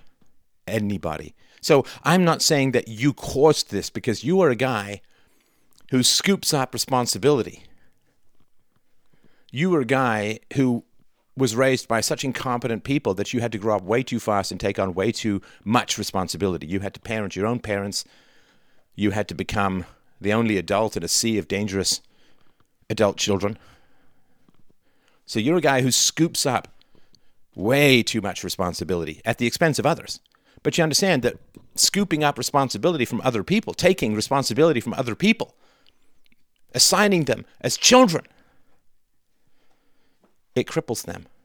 It harms them. I mean, it gives them a drug called no responsibility, which we all want from time to time, for sure. But it's a drug. It gives you an immediate benefit at the cost of just about everything down the road. And for you, I would imagine. And listen, I don't want to tell you your life. So if I get anything wrong, you, you set me straight. Right? I, this is just my impression. So it's completely meaningless relative to what you think and your experience. But I think that you manage your anxiety by taking free will from other people. Because then you feel in control, which you didn't have as a kid. Fairly accurate. Yes. Yeah, you, I mean, you didn't have any control as a kid, right? You had a dad who not only didn't protect you, but put you in danger. You had a rampaging psycho stepmom who beat the crap out of you. You didn't have any control as a kid. So what do you? And listen, I'm with you there, man. I mean, we we all have it bad. A lot of us have it bad in different ways, and I didn't have any control as a kid. So what do we do when we don't have any control? Well, we make up control. We pretend we have control. And the only way we can do that is to say other people are not responsible for what they're doing. Now, if other people are not responsible for what they're doing, then they're not morally accountable for what they're doing to us. And the tiger analogy is actually pretty apt. If a tiger mauls us, we don't sit there and take the tiger to court and cross examine it, and whether it's first or second or third degree mauling or manslaughter mauling, or there's no, there's no court for tigers because they don't have moral free will. They can't compare proposed actions to ideal standards or anything like that. They don't have remorse. I mean, the, the, tiger doesn't sit there and say, "Oh man, I feel I'm glad. I mean, it was good to eat that baby pig, but man, I feel bad about it. That cute little guy. Oh, I feel. I mean, it was like, yeah, that was tasty. Let's go find another one." And so you turn the people around you. You call it children. I would call it an animal. You turn the people around you into animals so that you don't have to face the horror of what they did to you of their own moral choice. And what that means is that anyone who plays the victim, anyone who pretends that they don't have free will, anybody who pretends that they don't have moral responsibility, well, it's like a plug in a socket. They fit right into your life. And that's why I say if people have, if you have moral responsibility, give that to everyone. Listen, you're a soldier, so it makes perfect sense that you'd sit there and say, well, I would defend the citizenry because I'm trained and I'm armed and I have a squadron and I have airstrikes and I have all these cool things. So, of course, I have martial responsibility that the general population doesn't have. And that makes sense. I don't do my own dentistry. I don't do my own medical analysis and I don't create my own prescriptions or right you defer to the experts who are different in their capabilities. But we're talking about moral responsibility here. That's a birthright of everybody. It's a birthright of everybody. And what if everybody who wronged you was 100% responsible? Oh, man, that's a killer notion. And in fact, everyone who hurt you as a child was infinity percent responsible. Like you get you go into a bar fight, right? No, you, you go into a bar, someone's talking trash, you're talking trash. They take a swing at you. Okay, so legally they're responsible because you can talk trash, it's not illegal, but you can't take a swing at someone. So legally they're responsible, blah blah. But you had some say in the matter. You went into the bar, you engaged in the trash talk, maybe you got too much to drink or whatever, right? So legally that person's responsible, but you know, in terms of preventing the situation, there's stuff you can do to not have that happen again, right? So there's morally there's like some maybe it's 90-10, maybe it's 80-20, but there's something where you can make it. But that's never the case with a child. Never, ever, ever is that the case when you're a child. So when it comes to being a child, you didn't choose where you were born. You didn't choose your sex. You didn't choose your height. You didn't choose your level of physical attractiveness. You didn't choose your eye color. You didn't choose your parents. You did not choose your parents. So there's not even a 1% responsibility that you have for the people who hurt you as a child. Now, you can say to me, oh, my dad was great, uh, and, but he, he was like a child, blah, blah, blah. Okay, well, then you've, you've inverted things, right? Your dad was not a child. Your dad was a full grown man. And I bet you that your dad and your stepmom, when you were a child, had moral excuses for harming you, for mistreating you. In other words, your dad probably said something like, "Well, she's your she's your mom. You gotta show respect." Blah blah blah. Right? Okay, so that's yeah. giving you a moral injunction. And your stepmom probably hit you because you did things morally wrong. You you lied, you cheated, you stole, you didn't respect her, you didn't obey, you talked about whatever it was. Right? Mm-hmm. So they're using morality like a ninja uses a scimitar it's like fruit ninjaing all of your moral resistance, and they are using morality to get what they want, to inflict the harm that they want to inflict for reasons unknown. And then, after they've expertly carved up your childhood, like a ninja, then you say, well, they didn't know anything about swords. After they used morality as the excuse to inflict harm upon you as a child. You then say, well, they were children, didn't have any moral understanding. It's like, nope. Once you use morality, you're responsible for morality. Right? It's like the old thing you're not crazy if you hide the body, right? right? So that's, I think, the challenge is how painful it is for you. Like, let's say that you go to your wife and you say something like this. I'm not saying anything you should say. I'm just, just you know, we're just uh, bullshitting here, right? So you go to your wife and you say, you know what, I've, I have treated you badly because I have enabled your lack of responsibility. I'm keeping you a child so that I don't face the pain of mistreatment I faced as a child. Because I have this defense mechanism called taking free will away from people so I don't experience the moral horror of what they did to me. And so I have this switch. People treat me badly, and I just take away their free will. I categorize them as children, and then I work to save them. And that is a perfectly understandable defense mechanism as a child, but it's destroying me as an adult. And by the way, it's destroying you, my dear, because I do care about you. You know, we had a lot of good years together. Uh, it was up and down for sure, but I can't. I mean, you got a son, right? So here's my big, here's my big concern, my dear. Here's my big concern. My big concern is that if I'm wallpapering over the cracks in your decisions, your decisions, you chose to leave, you chose to have unprotected sex, you chose to keep the baby, you chose to raise the baby. So this are all your decisions, not my decisions at all. So here's my concern that if you hang around and your son grows up with me in his life as a primary caregiver, as somebody who pays the bills.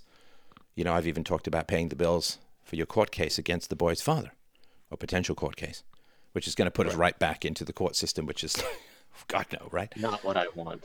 Right. But you've made the offer, right? I have, absolutely. Right, right. So then you say, okay, because my concern is for your son. He's not my son, but he's a human being. He's a child. He's in my emotional orbit. My concern is for him. Now, if he grows up with a child childish, childlike mother who just runs to men to fix all of her mistakes. He's going to grow up to have an aversion to women. He's going to view them as poisonous, as predatory, as children. And he's going to view men, through me, as a weird combination of lover and daddy, right? Because he's going to see me not having kids of my own, not having a quality girlfriend of my own, not having a quality marriage of my own, but running around throwing money at my mom's lover, my bad biological father. So my concern obviously is for you as my wife, as my I guess ex-wife at some point, who I care for. My primary concern though is the impression that this weird thing where I'm paying for my wife's lover's kid, that that is going to give such a distorted view of human relationships to your son. I can't have that on my conscience. I just can't. You need to grow up and in a goddamn hurry because you now have a kid. And running and crying to me, you know, we didn't like we didn't like it when my half sister ran crying to the judge. We found that horrible, unjust, manipulative. So you come and crying to me, it's just going to keep you a child. But you can't be a child now because you have a child. And when you have a child, you got to grow the fuck up. Like, and quick. And so for me paying your bills, me covering up all this stuff, me, no, this is bad for you. It's bad for me. And most importantly, it's absolutely terrible for your son. Sure, he'll get some material comfort in the short run, but he's going to grow up with such a distorted view. Do you think you think he's going to want to get involved with women, seeing how all of this is? I mean, yeah. So he'll he'll have his lust, right? He'll have his sex drive when he gets older. I know it's kind of a weird thing to talk about when we're talking about a little kid, but you know, grow up, get hormones, right? So he's going to have an aversion to a quality relationship while at the same time having a very high sex drive. What's that going to do? Well, it's going to reproduce exactly what happened with us. Because you and I slept together the first weekend, you had panic attacks, there were red flags all over the place, but I had lust. And through lust came attachment, and through attachment came betrayal, and through betrayal came disaster. So we got to break the cycle. And breaking the cycle means you got to stand on your own two feet. That's what you need to model for your son. If you stand on your own two feet, you can get a quality man. If I put you out to stand on your own two feet, I can get a quality woman. Because right now I can't. Can you imagine? I, imagine you go out on some dating site and you find, oh, you, you meet some woman, and she's like, oh yeah, tell me. It's like, oh yeah, no, I've got uh, my ex-wife is uh, is living with me, and and and I'm I'm paying for her lover's son. Oh, come on, man. What's a quality woman going to say about that situation? Yeah, exactly. Goodbye. Holy Appalachians, Batman. I'm out of here, right? It's true. Right. So it's crippling you. It's crippling your wife. And I believe it's doing it's going to do enormous harm to her son. Because he needs to see a grown up. And by treating your wife as a child, by not holding her accountable, as reality does, to the consequences of her own choices, you're keeping her an infant, which means she's going to be an infant raising a child. That's going to be a disaster because you already had that, right? You, you got to break that cycle. I mean, if you look back at your dad's relationship with your stepmom, isn't it the case Yes. that she was a wreck and he tried to save her? Yes, it is. Right. Did it work? It did not. Did it harm you? Yes. So think of the boy. I know his name. I'm not going to repeat it here, but think of the boy. What's I the best curious. thing for him? Why she doesn't want to go after the biological father for any sort of child support because it is a continuation of his genes. She has provided a service if you want to get cold and factual about it. But why would she? She's getting resources from you. It's an excellent point. I mean, come on. Is it easier to go to court or cry to you? You know what court's like, right? yes. It's a lot easier to cry to you. And listen, I, I, I get where you're coming from. I really do. I mean, this is a, it's a harsh thing, but you know, morality is not easy, right? Integrity is not easy. But of course, she's not going to go for him. She does a calculation, and the calculation is what is the path of least resistance? Of course, she knows that she should stand on her own two feet, that she should maybe get the man to pay. She should get a job. She should whatever she needs to do to to become an adult and, and stop whining and crying to people, right? And it's funny too. Let me let me guess something here. I'm probably wrong, but let me guess. I'll go out on a limb. Let me guess something here, right? Did she ever say to you in the court case, my friend, did she ever say, well, you can't let your sister win? I honestly can't recall. I can't give you an honest answer on that one. Okay, that's fair. Because if she did, I mean, the reason I would say that is if she did, she basically would say would be saying you cannot let whining, crying, and manipulation win. I would hazard a guess that you are correct. Now, if she said that, if she said that, then the same principle applies here. You cannot let whining, crying, and manipulating win. We don't do any service to women by pretending that they're not responsible. We, we harm them. We harm them. Look, we're, we're men here. We can, we can speak frankly, right? Sorry for the right. women here, but this is just this is just two guys. Welcome to the locker room. This is just two guys talking, right? For a variety of biological reasons and psychological reasons and sociological reasons and blah blah blah. Women usually on average don't have the same commitment to forthrightness and integrity as men do. Why? Because men if they screwed things up from a moral standpoint, we would get into some serious fucking trouble. You know, there's nobody we can go crying to that's going to put us up for a blowjob, to put it very blankly, right? Nope. It's why the homeless guys are dudes, right? And not any homeless women, because homeless women can always trade sex for, right? There's, uh, there's an old show, gosh, it's pretty old now, right? Called Friends, right? And there, are two women want something from the two men want something, I think it was an apartment or something like that. They want something big from the men. Now, they can't give them money because they're broke. They don't want to work and say, well, we'll clean your house or do your laundry. They don't want to do any of that. So, do you know what they offer to these, these men to get something they want? What is that?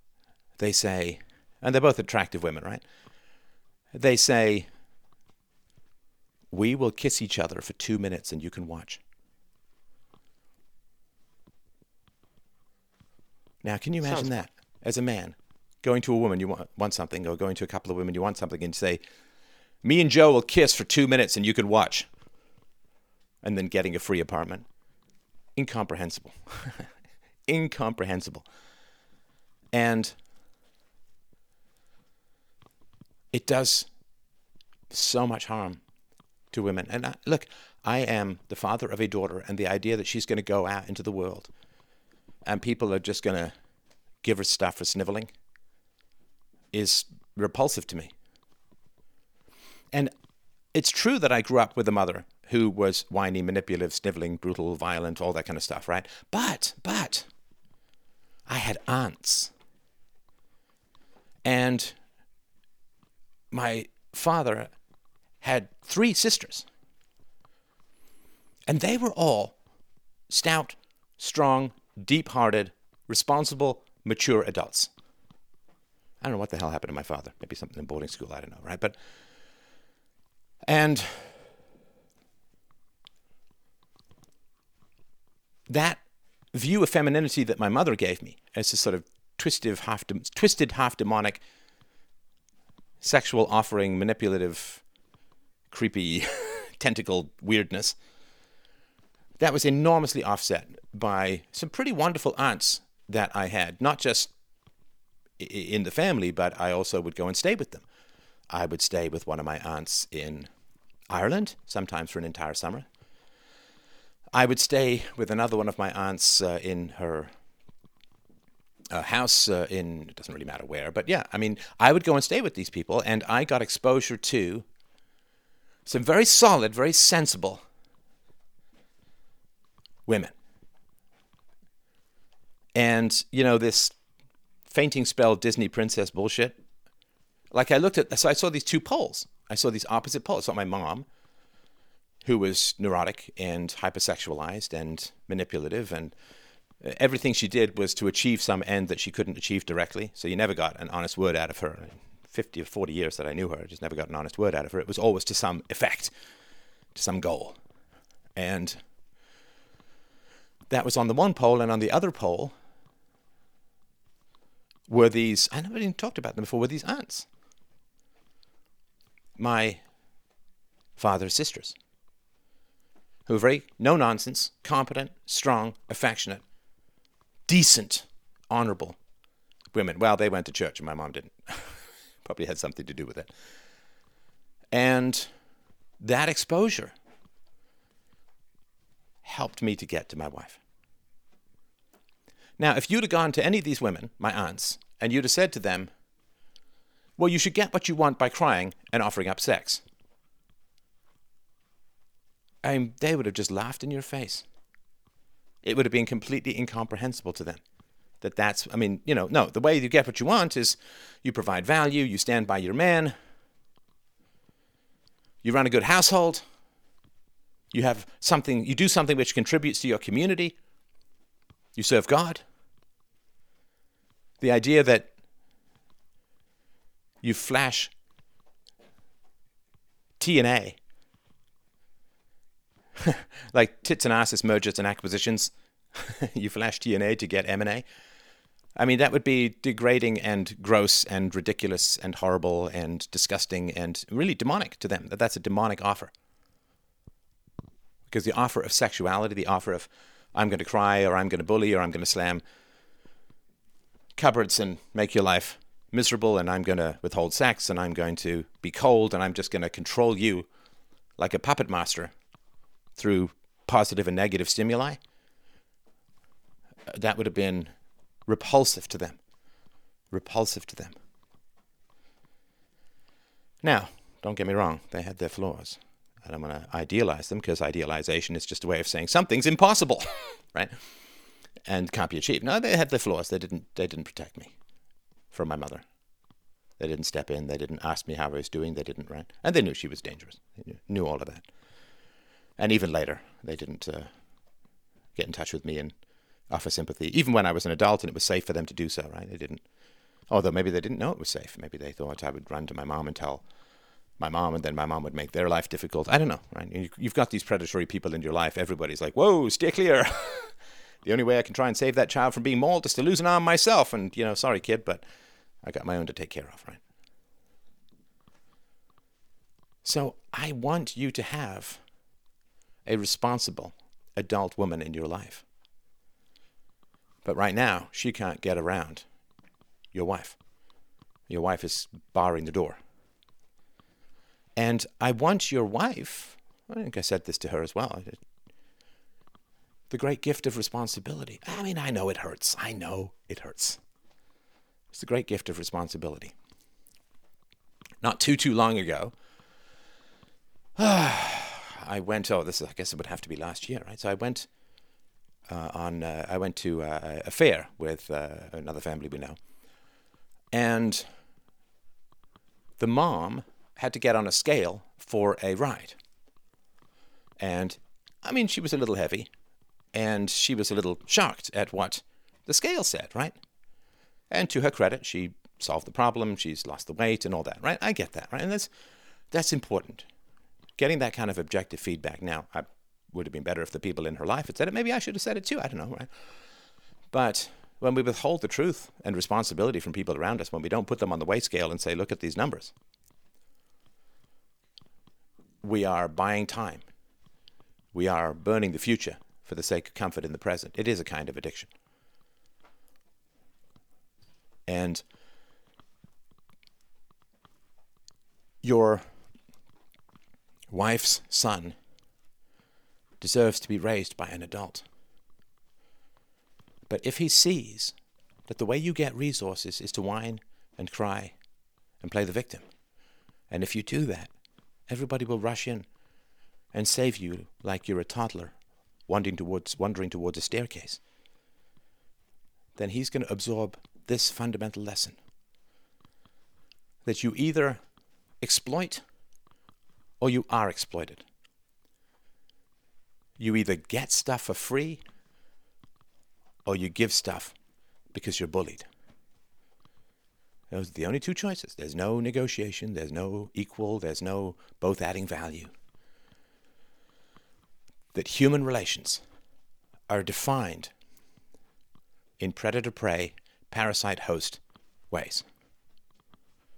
And you never, ever have to grow up. In fact, if you want to be exploited, just become an adult. But if you want to get stuff for free, just stay a child. Whine, complain. Except you'll be a child with all the legal rights of adulthood, and you'll be a child, if you're a female, of course, who's going to be able to offer sexual access in return for stuff. Except you won't even have to do that, right? Because he'll see his mother not having sex with you, but getting thousands and thousands and thousands and tens of thousands of dollars of free stuff simply by refusing to grow up.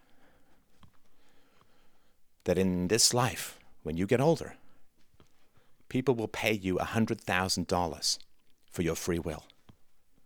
People will pay you $100,000 to never grow up. People will pay you $100,000 to take zero responsibility for your life. And that's what you're paying for. You're paying for creating that impression in this woman's son. And it's the same thing with the welfare state. It's the same thing with, uh, you know, this crazy, like, how what percentage of the world's richest women got that way by banging and divorcing a guy? Well, pretty high, per, pretty high percentage. And I mean, it's really tragic, but that's what happens. Is the system, and in this case, the system is you, pays women to never grow up. Now, you know economics, you're a smart guy, right? You know that people respond to incentives. And whatever you pay for, you generally get. So if you pay for your wife to never grow up, what's she never going to do? Grow up. Never grow She's never going to grow up, right? And nobody likes that band aid of childhood coming off, right? Of course, right? Particularly now she's become a mom, right?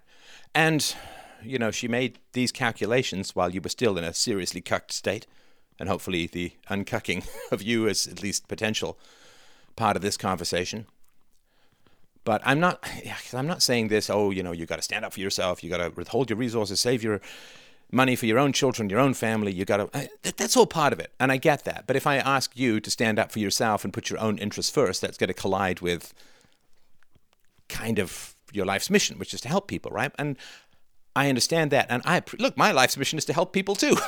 I mean, that's why I do this, right? I'm charging you anything for this convo. I want to help people. But the question is, how the hell do we help people? Well, we help children. We help children by treating them as children. If you treat children as adults, it's bad, right? I mean, you and I had to grow up way too quickly, and it's not good. So, how do you help people? You help people not by holding them accountable like it's your job. You've got to, like you're a judge, you've got to hold them accountable. No, you're not a judge. But we help people by simply refusing,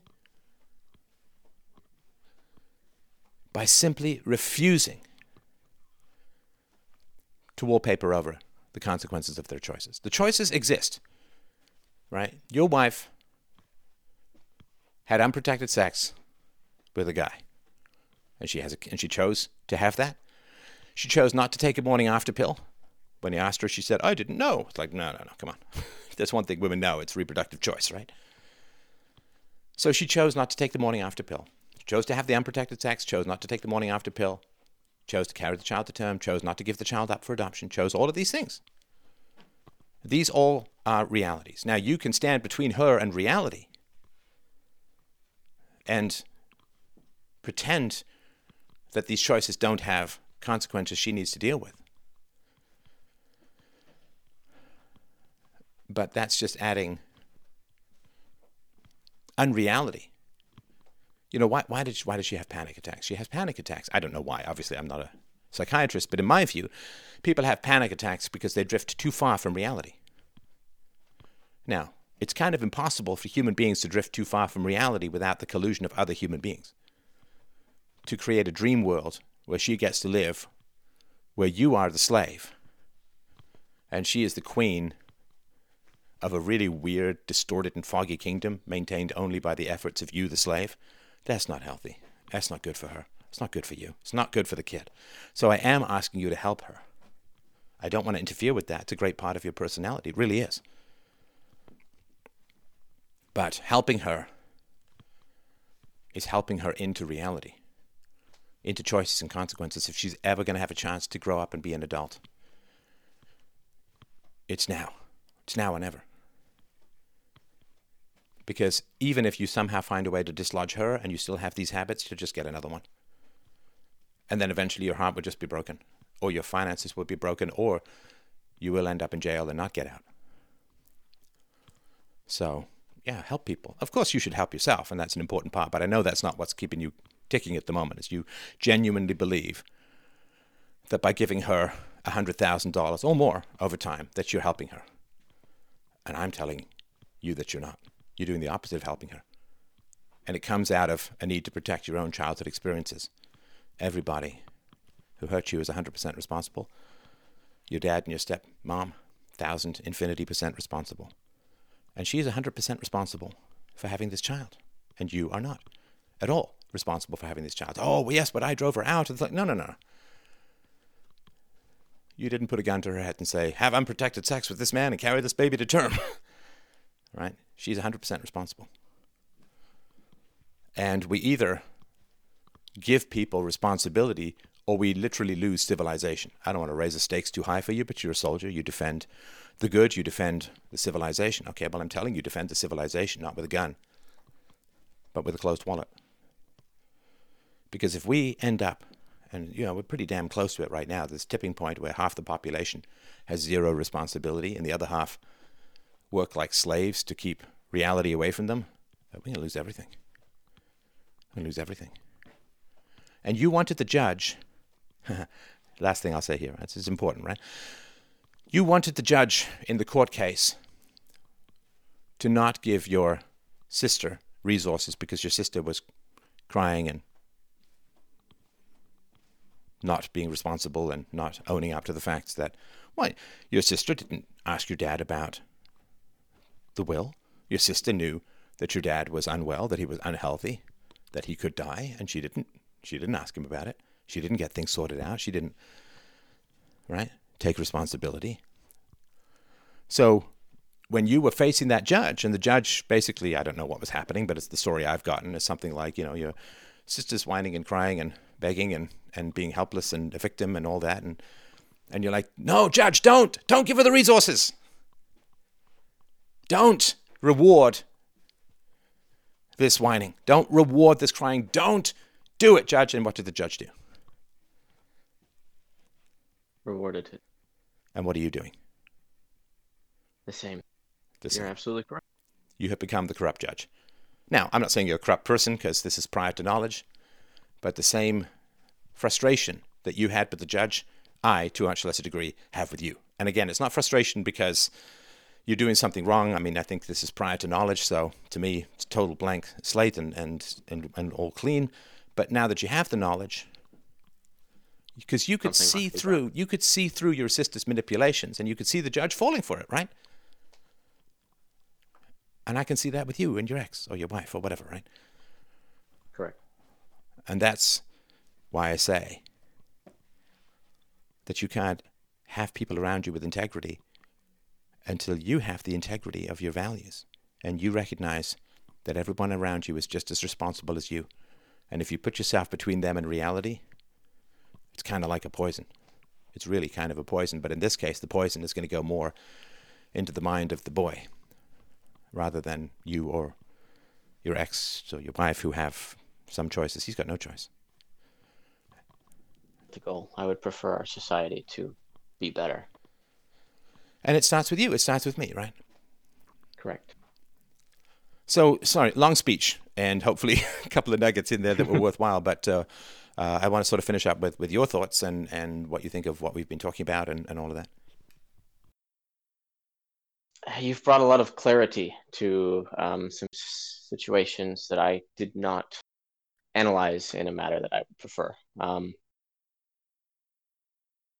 it's one thing to look at it and see it when it's not your own, but it's one when you're in the thick of it. Um, very grateful for your perspective on this and your time. So I'm not really sure how to go into it beyond that. That's totally fine. And listen, I really, really appreciate your frankness and openness to the conversation. You did fantastically, and uh, uh, you know I'll measure this um, conversation. I'll measure the quality of this conversation by the angry email I get from your ex. Um, so we'll see fair. about that going forward. But will you will you keep me posted about how things go? Uh, yes, absolutely. I will have to subscribe. Um, so, but uh, you don't listen. You don't have to. You don't have to pay me for these convos, and uh, so I, I appreciate that. Certainly, I, that's a wonderful idea, and I'm not going to say no. But uh, I never charge. I've never charged for any of this stuff. So, uh, if you want to, great. But you certainly don't have to. You're not obligated. Um, but you will. You will keep me posted about how things go.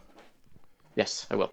All right. All right. Fantastic. Well, thank you so so much for a great conversation. Thank you, everyone, for giving me the distinct honor of being able to have these conversations in the world. It is an incredible privilege, and it is because of you, because of the callers, and uh, of course, notably because of the supporters, right? So I poured three months into an audiobook. Enjoy the audiobook. Um, and uh, I guess, yeah, the last one will probably go out today, last, last chapter, maybe today or tomorrow. freedomain.com forward slash donate. Appreciate everyone's time. Appreciate you, James. Thank you so much for setting all this stuff up. Thank you to the fine, fine listeners. Love you guys so much. Have a great, great afternoon. I will talk to you soon.